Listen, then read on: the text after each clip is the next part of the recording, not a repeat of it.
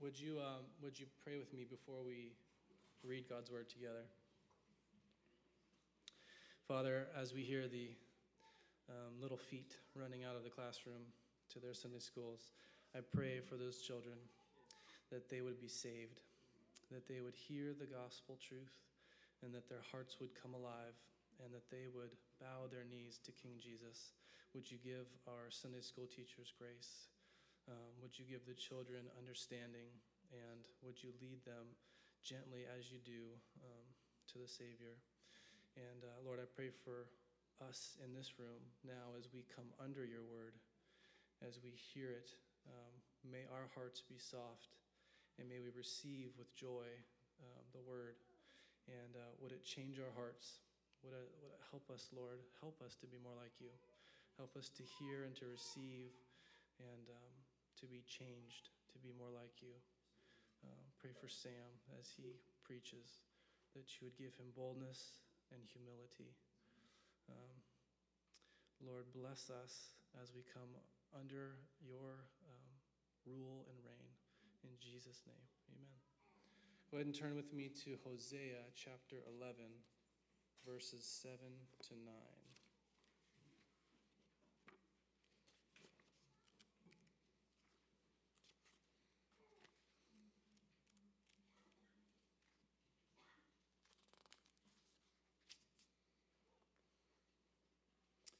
Hosea chapter 11, verses 7 through 9.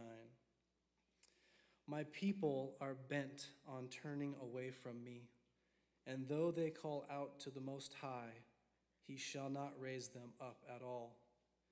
How can I give you up, O Ephraim? How can I hand you over, O Israel? How can I make you like Admah? How can I treat you like Zeboim? My heart recoils within me. My compassion grows warm and tender. I will not execute my burning anger.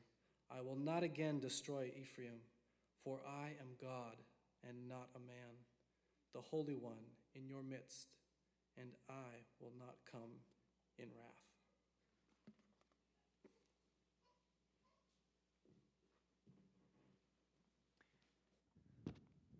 So, this week, as I was prepping this message, I had a really hard time because as I was understanding God's heart more and more in this passage revealed, is also revealing my heart and how foreign God's love is to me. Not, not only foreign in the sense that it's different from what I understood His love to be, but also foreign in the sense that I don't love like He loves always. And just to give you a glimpse of our week, Joanne and I um, Imagine these are children right here, and they have butts in their hands, and they did this to us. They, our butts were handed to us on a platter this week, okay? Our kids just destroyed us this week. This was such a hard week in parenting. Um, and um, everyone who lives with us knows it was hard. Uh, tempers ran high. Uh, Joanna is not even here. I don't even know where she is right now. Where'd she go? Um, it, was, it was rough. And um, I did not see the love of God pouring out of me this week and it was uh, a challenge. There, there, was one morning where um, I was praying like I usually do, and I was asking, Father, make me like your son. Transform me to be like Jesus. I want to love like you. I want to be like you. And like right after I say amen, um, I, I realize I'm late, so I got to go to work. And I also have to go to the doctor. And before I leave, Joanna's like, hey, can you go to the library and drop off some books and pick up this book that's reserved? And I'm like, oh, you know, uh, and I said yes earlier, and then I kind of changed it, waffled because I was late. And I was like, oh, I don't think it's good. And she's like, come on, you know, and she said some stuff. And because I'm a very servant minded husband, I was like, yeah, okay, I'll do that for you. Um, and then um, I'm, I'm running out the door, um, and every kid needs a, a, another hug again before I leave. I'm like trying to get them off of me, and I, and, I, and I get to my car, and then I open the garage door, and a car is parked in front of my car. And I'm like, come on! And Elijah's watching me. Elijah's like, are you okay, Dad? I'm like, no, I'm not okay, right? First world problems. And, and, and so then the car is removed, and, and then I drive to the, to the library, and the library is closed. So I'm sitting there and I realize the library opens up in 10 minutes. So I'm sitting there like a crazy person, like, ah, right? Because I, I want to get to places on time and I'm freaking out. And, and, and the worst thing to do when you're angry, or uh, maybe the best thing to do, is is text someone. So I text my wife while I'm angry, and I'm like, How could you do this to me? I feel so disrespected. Oh my gosh, I, am I'm wasting my day away, and I'm just sitting here in the, in the parking lot. And Joanne's like, You could just go. I'm like, No, I'm already here. I got to be here. And then, and then as I drive to the doctor's, um, God starts working on my heart. And before he does, I'm thinking about all these different ways to get back to her. I was like, maybe I'll tell her I'm not going to come home till late tonight. You got to deal with the kids. And I was like, man, that's so stupid. Why would I do that, right? Like, that's punishing Joanna and the kids for, for that. And then God just starts softening my heart. I realize what a fool I am, how fickle and how weak and how selfish my love is. And I send her messages of apology, and uh, she forgives me. And I'm just praying the whole way to work after the doctor, and, and I'm just realizing like, I'm going to preach this sermon this week about God's love, his patient love, and I'm not like him. And so this has been really heavy, and probably you can relate with me. Probably this week, you can probably think of times where patience, grace, and mercy just was thrown out the window. Just me? Just me? Amen? Or oh me? Let me ask this At what point does your love go out the window? How far can someone push you, neglect you, wrong you, whatever it is before you're like, I'm done. I'm done. And all of us here have different levels of a threshold of where how far we can handle it, but none of us are like God. And as we look in their passage today, we're going to discover that God does not love like us. That's the title of this message. And the main point of the sermon God does not love like man, or God does not love like us. And this is going to be a really powerful dive into God's heart and character, and it's he, how He loves so unlike us, and that is really good news for us. Would you just pray one more time with me? Father, help me tell the truth and nothing but the truth. Grant to me concision of speech, clarity of thought. I want to serve my people well, and the visitors who are here, I want them to be able to see you more clearly by the time they leave. Help us all meet you. We want an encounter with the living God through this text and not just a sweet, nice sermon and a nice Sunday service. Help us see you more clearly. And if there's any false views of you, which there are in here, abolish them and help us see you rightly. In Jesus' name we pray. Amen. Amen. Thank you. So, as we're diving back into Hosea, we're almost done with the series. Just want to remind you, Hosea is God's glimpse of the way he relates to his people. So, what he does is he talks to this prophet, Hosea. He says, Hey, Hosea, if you want to know what it's like to be married to the people of Israel like I am, and you want to know what it's like to be a father to these rebellious children, you need to do the same thing that I'm doing. And so he calls him to love a wayward wife, and he calls him to have children who are some that are probably not even his own and who are going to reject him. And he kind of basically says this until you love those who wrong you and rip your heart to shreds, you won't understand what my love is like. And once that starts happening to you, you're going to start to get a glimpse of how my reality every day with my people. And so that's what Hosea is doing. Hosea is giving us a living picture, a living illustration with a family of what God's relationship is like with his people. And so let's look at verse 1 of Hosea chapter 11. It's on the screen if you do not have a Bible. If you do, please open it up. When Israel was a child, I loved him, and out of Egypt I called my son. Now, real quick, there's some language here that's maybe unfamiliar if you're not familiar with the Bible, but the passage here is reminding us of the Exodus when God brought his people out of, of Egypt from slavery. And here, notice what he calls Israel. He calls them a child. Not when Israel was a subject or a slave, when Egypt was just, uh, or where Israel was just this thing that I, you know, kind of cared about. No, when Israel was a child. Notice the familial language there, the personal language there. And, and he's just not, oh, a child that I have, because, you know, there are some parents out there who don't really love their children as they ought to, but the child that I have that I love. When Israel was a child, I loved him.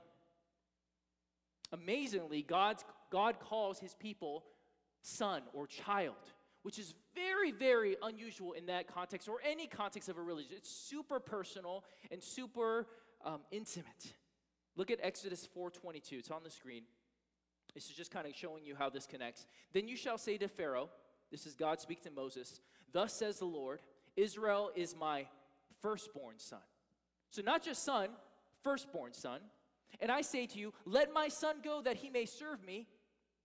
And if Pharaoh refuses to let him go, behold, I will kill your firstborn son.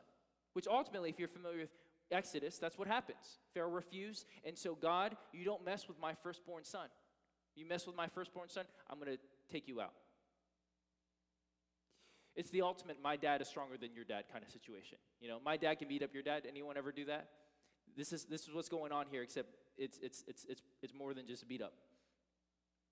God calls Israel his firstborn son, which is a super big deal because remember, in this context, a firstborn son would inherit everything, would be the favored son. In their context, they would inherit the, the majority of the inheritance, and blessings would abound greatly. Yet, check out what happens to this firstborn son. Look at verse 2, Hosea 11 2.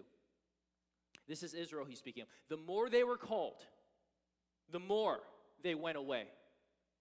They kept sacrificing to the Baals and burning offerings to idols. So, despite God pursuing them and loving them, they're running from Him. So, He's pursuing them and they're just running. And, and, this is not some weird creep God who's just pursuing this person, random bystander. Hey, hey, hey, I love you. No, no. This is a people who said, I, We're committed to you. Do you remember the end of Deuteronomy? They're saying, We're committed to you. We'll love you with all our hearts and minds and souls and strength. And so this is the people who have had a, a ceremony with him, saying, I'm committing to you. So, so think, think not only father son imagery, but also think bridal imagery. This is a person you're committed to, and as the more Yahweh, the God of the Bible, loves Israel, the more they run. The more they go to other lovers, the more they, more they sacrifice to other idols. Look at the insanity of all this by looking at verse 3. Yet it was I who taught Ephraim to walk. Ephraim is just another name for the northern tribe, which is Israel. Yet it was I who taught Ephraim to walk. I took them up by their arms, but they did not know that I healed them. Do you hear the vivid imagery here? It, it, imagine a, a father with a, a toddler toddling about and he's holding the feet, holding the hands, not the feet, that would be weird, holding the hands as the toddler walks, teaching him step by step as his legs get stronger. And eventually, what happens is, is it says that he would fall. I led, I took them up in their arms. What is that language implying? I took them up in their arms. Imagine this toddler being led by the arms and the hands, and, and then eventually he starts walking on his own, toddling, and he falls. And here, here's the father. He sweeps him up into his arms and kisses the scrapes and wipes the tears and holds him tight. This is the imagery we see. This is a very, very intimate, passionate, loving picture of a father and a child. It's, it's, it's like God saying this I found a little slave boy and I bought him at great cost to myself. Took him home, adopted him as one of my own blood children, made him my firstborn, and, and promised him to inherit everything that I have. I taught him how to walk. I wiped his tears. I wiped his butt. I took care of him, and I gave him everything. And he rejected me as he got older. As he started to learn how to walk by himself without my help, he started to get cocky. He started to think, oh, oh, it's me. I'm strong. I'm beautiful. I'm great. And now he won't do any, have anything to do with me. Now he's totally rejected me and left my home. Now he won't even talk to me. He's just going to other families and going to other gods, going to other places. That's kind of what we're seeing is going on. But they did not know that I healed them. They're forgetting that everything good they have is from the Father. They forgot it. And God continues to show how He's loved them by looking at verse 4. Look at this. Look at verse 4. I led them with cords of kindness, with the bands of love, and I became to them as one who eases the yoke on their jaws, and I bent down to them and fed them. Now, verse 4 is a little different. So, if, if you are like me growing up, not in the country, I know a few of you have, this is like, what, what is he saying? This is just garbled to you. But, but the, the illustration shifts from a language of a father and a son, or a parent and a child, to now um, an ox or a, a farm animal. And so as this as he's leading them, listen to this humbling words. I bent down to them and fed them. Do you see that? I bent down and fed them. This God, this great God, is condescending himself to bend down to, to feed this animal. God is not only teaching him how to walk and nourishing, nourishing him, he's providing for his um, food, he's providing for his sustenance, and he's taking care of him. But they're rejecting him, so verse 5 results. Here are the consequences of their rebellion. They shall not return to the land of Egypt, but Assyria shall be their king, because they have refused to return to me. The sword shall rage against their cities, consume the bars of their gates, and devour them because of their own counsels. Now, there's a lot here, but notice the personal reality here shown. They have refused to turn to me. He's not merely just saying they are not doing good things in their life. They are making poor choices. But this is a highly personal reality. They are refusing me. And what will happen is they'll be taken by Assyria and become prisoners of war there. And we know this will ha- actually happen, and Israel will not fully listen to him because in 722, Shalmaneser, king of Assyria, comes and just wrecks the city and takes a bunch of them captive to Assyria. Now look at verse 7. This is what we read earlier, Travis read. My people, hear this, my people are bent on turning away My people are bent away, bent on turning away from me. Uh, in in the, the words of the famous hymn, you guys probably know prone to wander, Lord, I feel it. Prone to leave the God I love. This has been happening for many years. My people are bent on turning away from me. And though they call out to the Most High, He shall not raise them up at all. This is weird.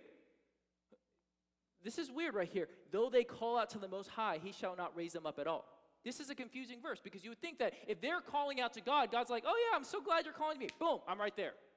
What, why is he not responding to them? So here are two theories. Um, both, I think there's truth to both of them probably.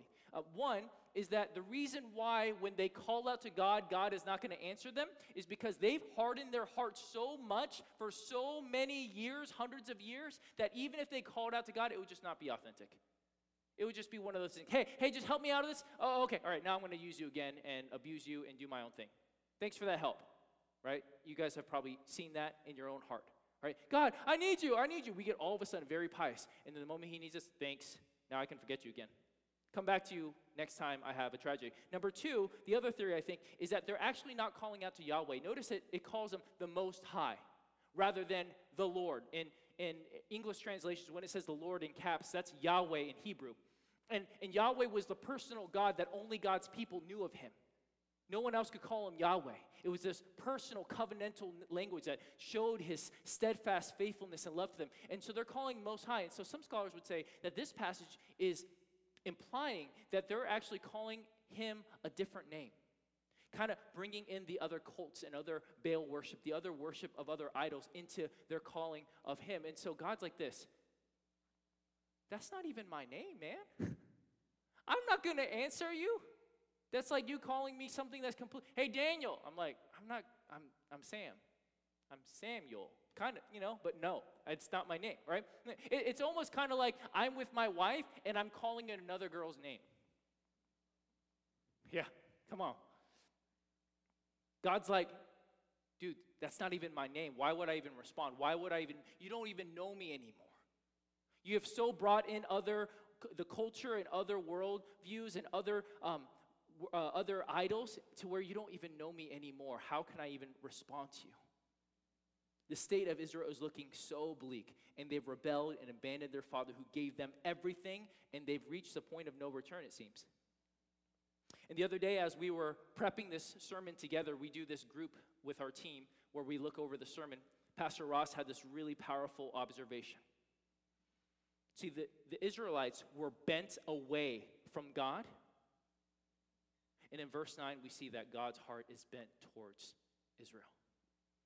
Isn't that beautiful? Though man's heart is bent away, God's heart is bent towards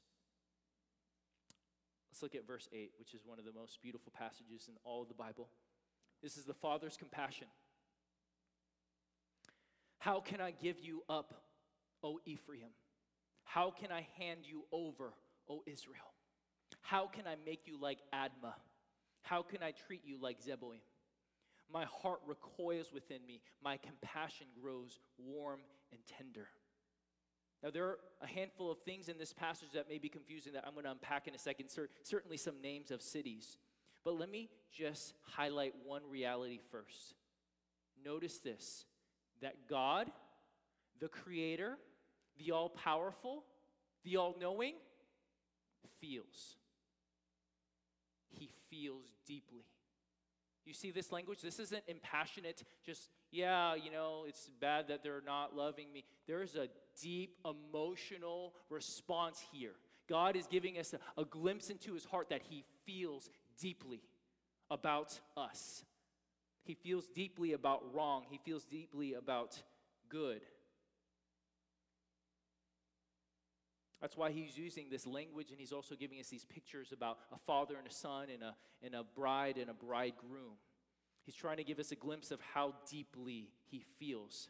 Notice this word, when my heart recoils within me. You see that word recoil? Is that like a comment, just a very, very like non feeling recoil? It's like, oh, I, I can't go there. This word in Hebrew is also used when it talks about taking over a city, overthrowing it ripping it to shreds. And so Yahweh is basically saying, Listen, Israel, my heart is torn to pieces over this situation. My heart is torn to pieces over you. So if you have this mindset that God is unfeeling, and God just doesn't care, He's deistic, He's separate, that is not a biblical picture of God. He deeply feels. He is like a father who's deeply grieved and hurt by the criminal actions of his son, and yet the problem is he's also the judge of the case, and he's also the jury, and he's also the executioner, he's also the prosecutor. He must prosecute because that's his job. Because if he's a good king, a good judge, he's got to fulfill justice, right? And yet, that's his baby boy. That's his baby boy at the stand. That's his son. How can he do that to his son? How can he give up his only child, his firstborn? You see, the love of God is not neat and pretty. It's complicated by the fact that the object of his love, us, is messed up and wayward and deserving of judgment.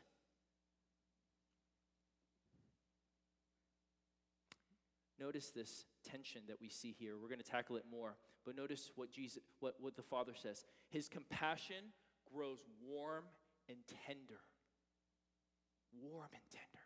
Is that what you think of when, when you think of God? He's warm and tender. I'm afraid some of you have a view of God that is harsh and irritable. It is not. It's warm and tender. Now, if you reject him for long, that changes things. We'll talk about that in a little bit. But God's disposition towards his people is warmth and tenderness. Some of you really need to receive that because you don't believe it. God's word says that you can take it to the bank.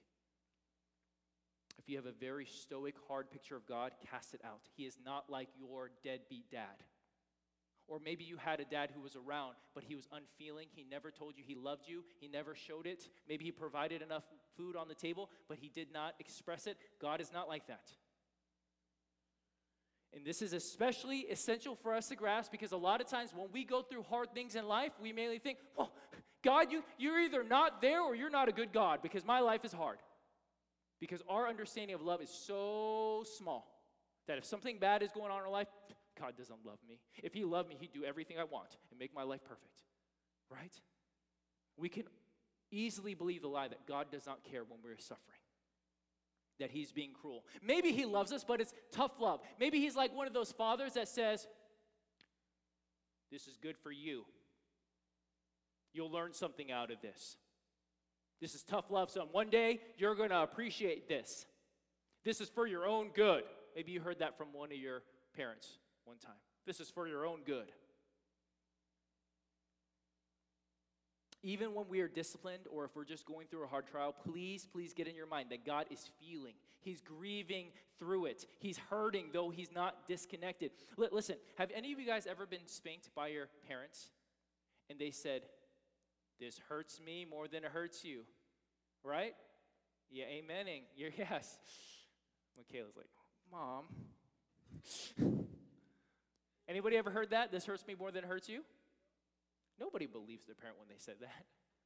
Like, you liar. You should be spanked, right? Listen, you can believe God in that. It does hurt him more than hurts you. Don't, don't think about a God that is like a father who's just disconnected and just spanking and just like whatever, or angry because he's mad that you messed with his day or his TV time or ruined whatever, but a God who is crying as he's disciplining, a God who's torn to pieces as he's seeing you go through trial. He's a dad that deeply loves his kids and wants the world for them. But also, this is a God who knows all things. He knows all things and he knows exactly the path for us to have life and life abundantly. And as you guys know, if you're any age older than like 10, you know that the, the path towards life and maturity is usually wrought with suffering and trials. And so, as He leads you through these paths and through these valleys of the shadow of death, believe me, He's crying through it. He's crying. He's not like, well, this you'll learn one day. You'll thank me when you're older. No, he's he's deeply affected and moved by it. He is not like the fathers of this earth. And if you had a great father who showed that, praise God. And I pray that I'd be that kind of father. Listen, if you've had an unhealthy or abusive relationship with your father, know well that God does not love like he does, and God does not discipline like he does. He does, does not discipline to enact vengeance on you. That's not what God does. Let's go deeper into his love. God says this How can I make you like Admah? How can I treat you like Zeboim? Now, these two words are probably really unfamiliar, um, and I would bet 95% of you here have no idea what he just said. Now, you may be familiar with two names, two names of cities, like Sodom and Gomorrah, right? You guys hear that name, Sodom and Gomorrah? Some bells, right? Sodom and Gomorrah are famous or infamous for how wicked they were. So wicked that God absolutely destroyed them.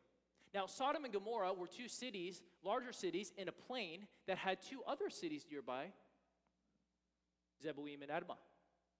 And when they were destroyed, they were destroyed. And they were wicked also. The whole area was corrupted and evil and bent towards wickedness.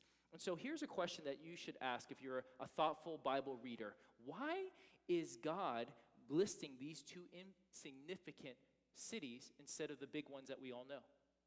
Why doesn't God say, How can I treat you like Gomorrah or like Sodom? Well, here's a theory is that those two cities right here that we see were unknown and forgotten. Like most of you probably didn't even know their name. They were a, a passing thought. And God is, his heart is recoiling with him and saying, I don't want to treat you like that. I love you too much that I cannot let you be a passing thought. Though the world may forget you, I will not forget you. And notice that for him to say, How can I treat you like these two cities? is implying that he ought to treat them like those two cities. Justice is demanding that verdict, and his compassion is growing warm and tender, saying, I can't do it. My hand stays me, keeps my hand back, even though I ought to. When you look at this passage, you should see, see this conflicting emotions going on in God's heart. And we're going to talk about that a little bit more soon. Now let's look at verse 9 because this, this verse is the foundation of this entire passage. We have to go here. I will not execute my burning anger. I will not again destroy Ephraim. For, this word for is important. He's the reason and the, the ground behind everything. I am a God and not a man, the Holy One in your midst, and I will not come in wrath. Hear that language. I am God and not a man. Before we go further, notice that he does, in fact, have burning anger over sin. He says, I will not execute my burning anger. He doesn't say, I don't have burning anger. He says, I will not execute it. In other words, he has burning anger. God does care about our sin. He cares about injustice. He cares about wickedness. He's deeply upset about it. He's not passive. We cannot have this domesticated view of God where he's only love, where he doesn't give a rip about the injustices of the world. He doesn't care about your injustices and how you contribute to the brokenness of this world. He does. He deeply cares. But yet, in this passage, he is not executing. Why? What is he doing? Why is it that fact that he is withholding and not executing? I will not again destroy Ephraim. To be clear, this does not mean that they won't be judged or disciplined. If you know the history, they're going to be exiled and the city will be destroyed, but they're survivors. And so notice earlier on, he said, I'm not going to treat like Admah and Zeboim. What happened to them? Complete destruction. God is saying, You will be judged, but I will leave survivors. I am not going to give full vent to my wrath and my anger and my punishment because of my compassion, and there will be hope. There will be a remnant that will have hope and will find life. And so he will judge them and will execute it at some level, but it will be discipline. It would be a heart because he wants to reconcile, not a heart just to judge and destroy. Now, here's a question to ask yourself Why is God refraining from full punishment? Is it because all of a sudden Israel became lovely and repentant and sweet and, and, and asking for forgiveness? We don't see that anywhere here. There's zero evidence in this text, in this context right here, that they did anything to change the verdict. The reason God points, changes everything, and withholds the judgment they're worthy of is because of Him. Notice that. For I am God. That's the whole reason why. Why am I not going to rightfully judge you as any man would and rightfully inflict punishment and vengeance because you've rejected me like any person would? Because I'm not like other people. Because I'm God and not man. That's his reasoning. Let me share a quote from you from Charles Spurgeon. It's long and some of the language is a little dated, but I think it's so powerful and worthwhile. Check it out on the screen. When God can find in man, oh my goodness. I promise I split it up in prep. Hopefully, you have ridiculously good eyes or you can listen very well. When God can find in man no reason for showing mercy to him, he still finds a reason for displaying his mercy, for he looks for it in his own heart. Amen. He does not say, I will not return to destroy Ephraim, for he's not as bad as he might be. And there's really something hopeful about him. No, the Lord does not let the bucket down into that dry well, but he fetches the argument for his mercy out of himself. For I am God. It is not what Israel is, but what I am that decides the case, says Jehovah. I will have mercy upon Ephraim because I am God and not man. Guilty one, your hope of pardon lies in the character of God, and more quickly and completely you recognize this fact, the better it will be for you. Do not be looking into yourself to find some reason there why God should have pity upon you, for there is no reason within you but what Satan can answer and overturn. Rather, look to God, especially as God looks to himself, for your hope lies in what he is. Did you guys get that? If you want mercy, if you want to know why God would have mercy, don't look at yourself. Oh, it's probably because I have really good looking, whatever. You know, it's within himself.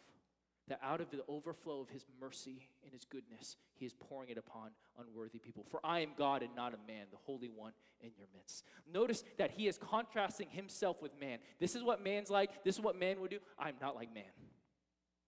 And one of the biggest issues in our day is that our theology and our understanding of God has been domesticated by comparing it to what man is like. And we're trying to make God look like man. His actions are not as expected. He acts like God would, not a man. Man would expect uncontrolled vengeance. That's what man would do, but God is not a man. Therefore, he is act in way he is free to act in ways that transcend human limitations and human understanding. Let's go deeper. As you guys know, love is such a watered down, ambiguous reality. Oh, I love you. I love this. I love gum. I love you, right? Love is so weak. But God shows love through concrete examples. His love is solid. Yes, he does feel as we see in these passages. Yes, there's a motive, feeling here, but his love is founded on reality and action. So here are five quick reflections on how God is not like man in his love.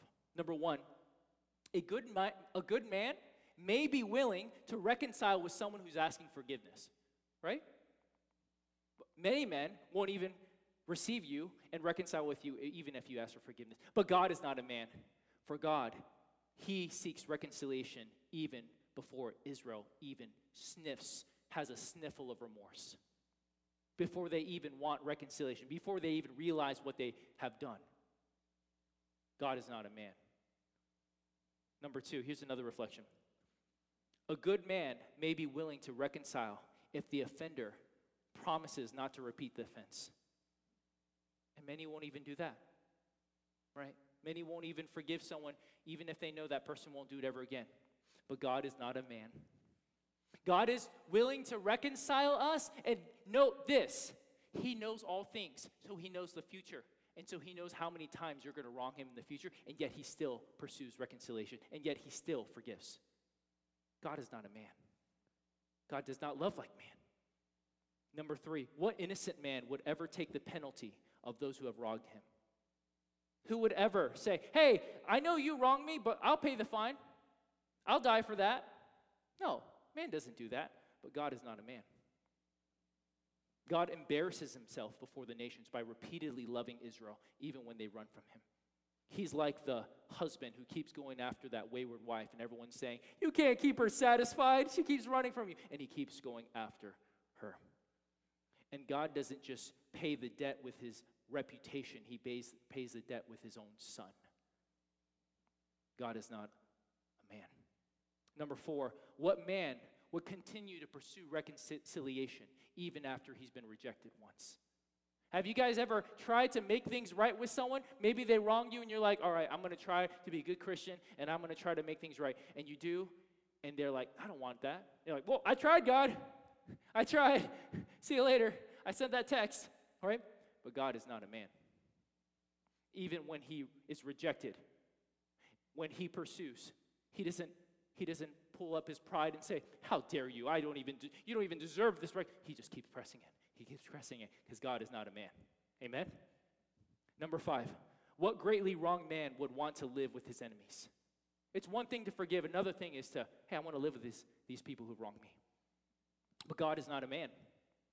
God came as a man, lived with his enemies, became one of them on the cross, and then he did, adopts all the enemies and brings them into his family, and forever in heaven he will live with them. And so the only people in heaven who are going to be with him are ex enemies. For God is not a man. God does not love like we do. God's love is not like Hollywood or like a romance novel. It's much more powerful and robust and more beautiful than we could ever imagine. Amen. This week we're going to go deeper in the midweek podcast into verse 10 through 12, but let's let's wrap up and talk about how should we now live. Let's bring this home. We've been talking about the heights and depths of God's love, and we could go deeper. And all that I would have the skills and the understanding to tell you that better, but I don't. This is all that I could give you for now. But let's look at how we should now live. Let's look at the faithful son. Here's a question Despite our unfaithfulness, how does God still love us? Someone asked recently in one of our missional communities they said, Hey, I, I sin every day. How can I be right with God? How can God be just and yet love us when we are unjust?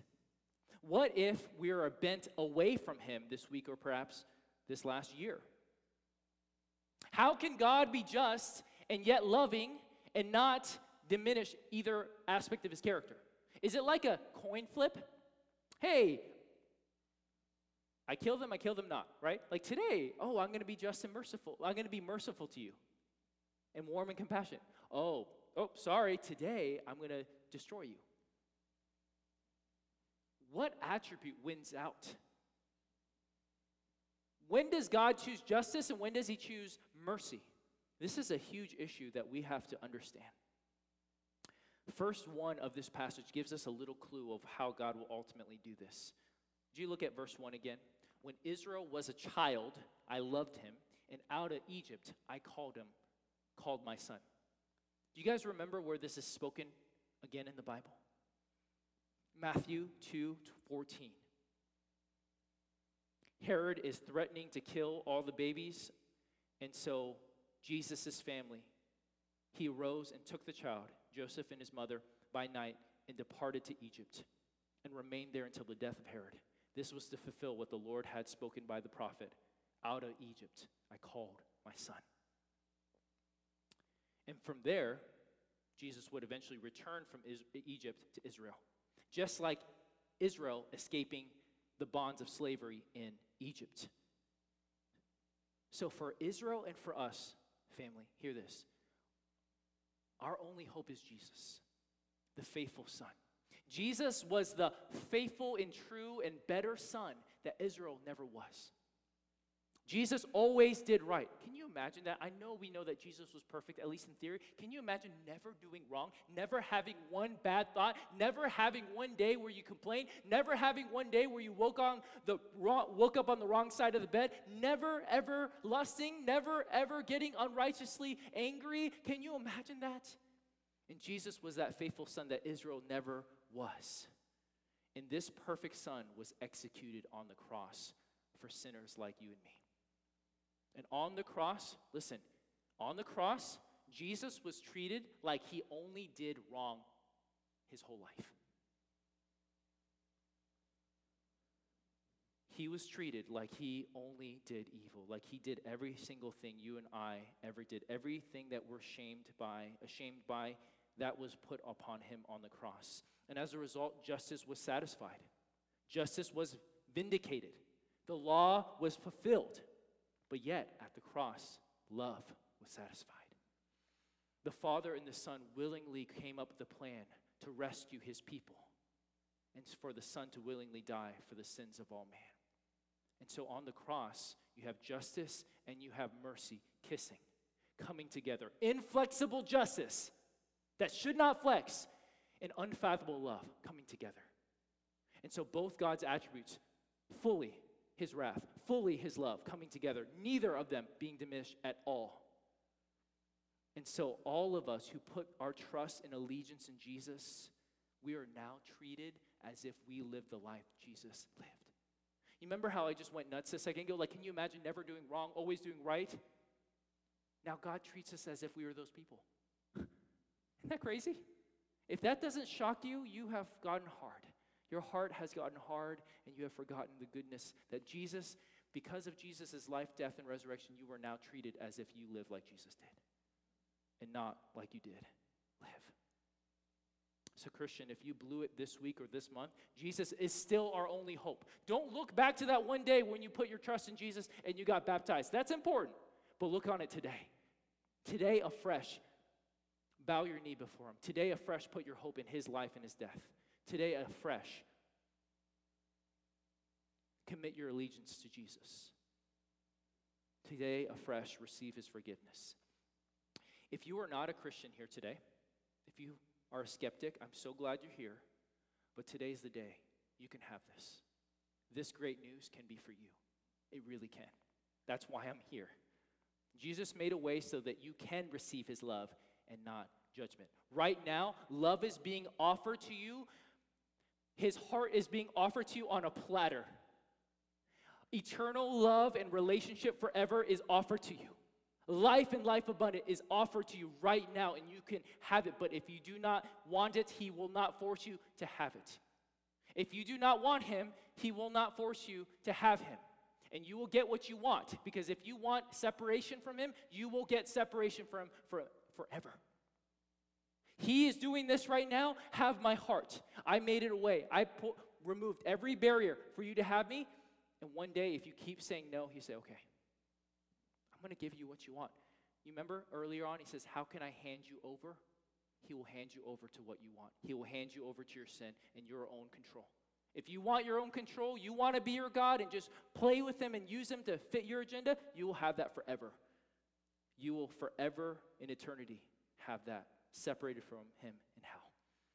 But if you want this love, you can have it. Like I said, he made every barrier. He removed every barrier so you can have him. Just put your trust in him today. Come talk to one of us. Put your trust in him, repent of your sins, put your allegiance into him, get baptized, and join the church. We'd love to talk to you about that today. Now, for us Christians, let me apply this to us. I bet in the beginning of the sermon, a lot of you guys were like, dang, that's me, Sam. I lose my temper. I, lo- I love with impatient love. I'm quick to anger. I can be resentful. If you think, though, on the other hand, that you're like, man, I'm a pretty loving person, I love like God, let me ask you two questions. If you are so confident that you love like God does, how do you respond when people wrong you? Or when they don't love you as you ought to be loved? See, those two questions really right there reveal how much you really love like God loves and how much you believe His love for you. If it is true that we love so unlike God, how can we now love like He does? Well, look at John 15 12. Throughout the New Testament, something beautiful happens. God does not merely command us to do things, but He tells us to do things out of overflow of what He's already done. What I've done for you, now you do it. Whenever He calls us to love or serve, it's always rooted in how Jesus has done the same for us. Look at verse 12. This is my commandment that you love one another as I have loved you. Did you hear that? As I have loved you. Shame on the preacher who just says, love other people. Because you can't love other people for long. But this kind of love that God calls us is impossible. And the way, only way you can do it is if you receive the love that is impossible. Then you can start loving like He does. What God has done to you, He wants to do through you. So if you struggle with loving God, loving others like God does, like I do, it's because you have a long way to go in understanding how much God loves you. You have a long way to go receiving the gospel. The reality is, all of us here are unbelievers. What I mean by that, all of us here, in certain ways, don't believe in the gospel. Certain areas of our heart we have yet surrendered to His love. Certain areas that we have resisted His love. And so every day it is essential that throughout the day we rehearse gospel realities. In the morning, I challenge you this week, in the morning, every one of you, no matter how busy you are, start off the day saying, rehearsing the gospel. I was a sinner. Christ loved me while I was still an enemy. Jesus died for me. He gave me his righteousness. I deserve death, but I have now life. When you start your day like that and throughout the day remind yourself of that, it is hard to be resentful towards others who wrong you because you know how much you've been forgiven. I know that's easy to amen, and I know it's easy to hear, but it's harder to do because you can forget that. Please try to do that this week with your DNA too. That's why we have DNAs. We need others to look at us and remind us of the gospel and the love of God and how we're not believing it in areas. A good friend will do that and look at it and you say, hey, in this area, you're not believing in the love of God. You're not believing in the gospel. So when someone wrongs you, don't just forgive them, remind you yourself, as Christ has forgiven me, I forgive you. And as we do this increasingly more and more as a community, the gospel will take further roots into our hearts. And more and more, what will spew out of us, what will be squeezed out of us when we are pressed and wronged, is love. Finally, parents. Dear parents, parents in here, especially fathers, we are charged to give a glimpse of the father heart of God to our kids. And when we discipline our children and help them walk into life, do our kids have a sense that our heart, hearts are torn to pieces? Dear parents, when you discipline your children in any way that you do it, do your kids get a sense that you're more broken over their heart than more angry that they wronged you? If you are struggling to discipline your children in love like God does, please share it with your DNA group. Now, let's just end thinking about God. Who loves like our God? Who is like this? Could you imagine making up a God like this if you could put yourself in a room and just like, let's design a religion? Our God will be like this. You would never in a million years imagine a God like this. Who is like this God? God does not love like a man, and that's really good news for us, especially because he has committed his love to us forever. Imagine APC, every member of the All People's Church. Imagine if every day we swam in the love of God. Every day we marinated and abided in the love of God increasingly.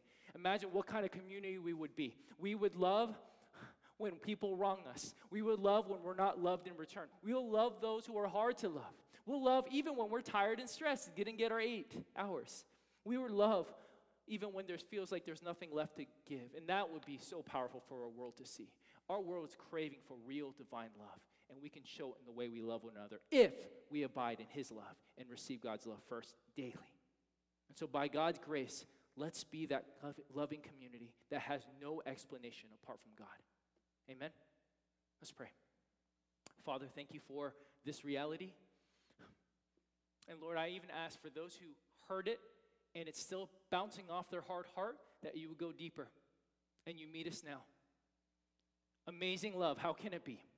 May this love transform us and everyone would be blown away by your great love, that you love and you don't love like a man. Thank you that you don't love like a man, Lord. Because if you did, you would have been through with us a long time ago. Thank you, Father. In Jesus' name, amen.